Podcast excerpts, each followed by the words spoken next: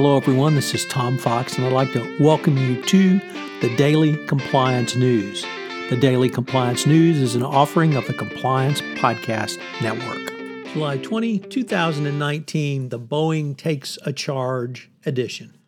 First up, Donald Trump wants to block the contract between Amazon Web Services and the Pentagon. He has uh, instructed the administration to take a look at the contract to see because of quote tremendous complaints end quote that he has heard about the process.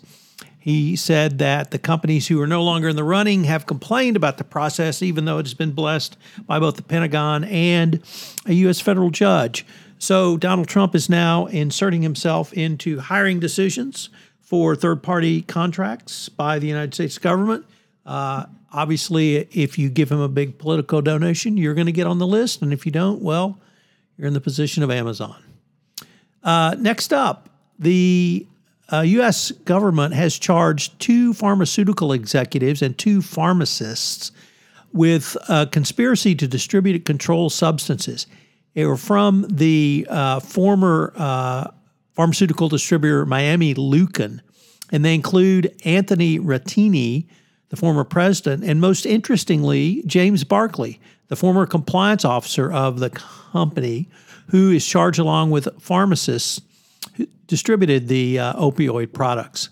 In one instance, Miami Luken distributed 3.7 million hydrocodone pills to a single pharmacy in Kermit, West Virginia. This was a town with a population of about 400 people. And over a three year period, that works out to 9,250 hydrocodone hydrocodone pills for every resident in the town. Um, the company's profits were over 173 million from 28 to 008 to 2015. So um, when a CCO is charged, it obviously gets everyone's attention. But if they are involved in the illegal activity, they are going to be charged just like everyone else.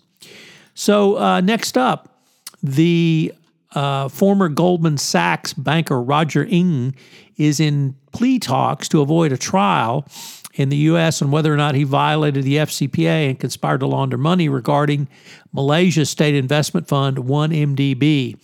At a uh, hearing Thursday in federal court, prosecutors told the uh, judge, the court, that talks have slowed due to the tremendous amount of evidence over 64 100,000 documents have been prepared.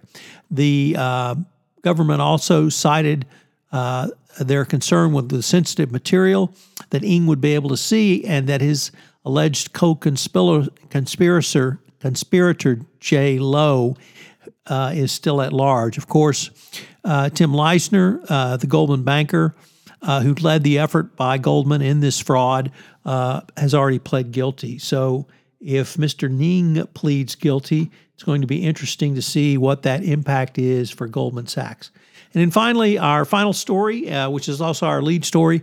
Boeing really takes this one in the financial chops as they take a $7.3 billion charge against earnings for their uh, 737 MAX scandal.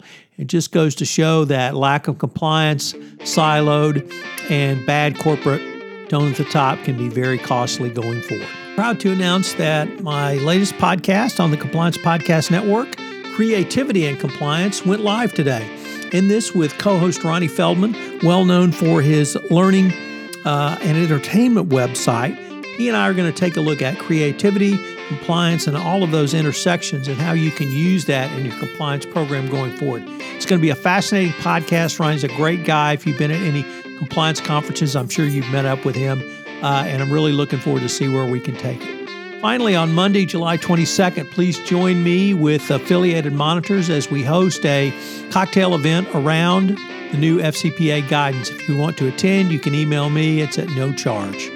The Daily Compliance News is a production of the Compliance Podcast Network and a proud member of C Suite Radio.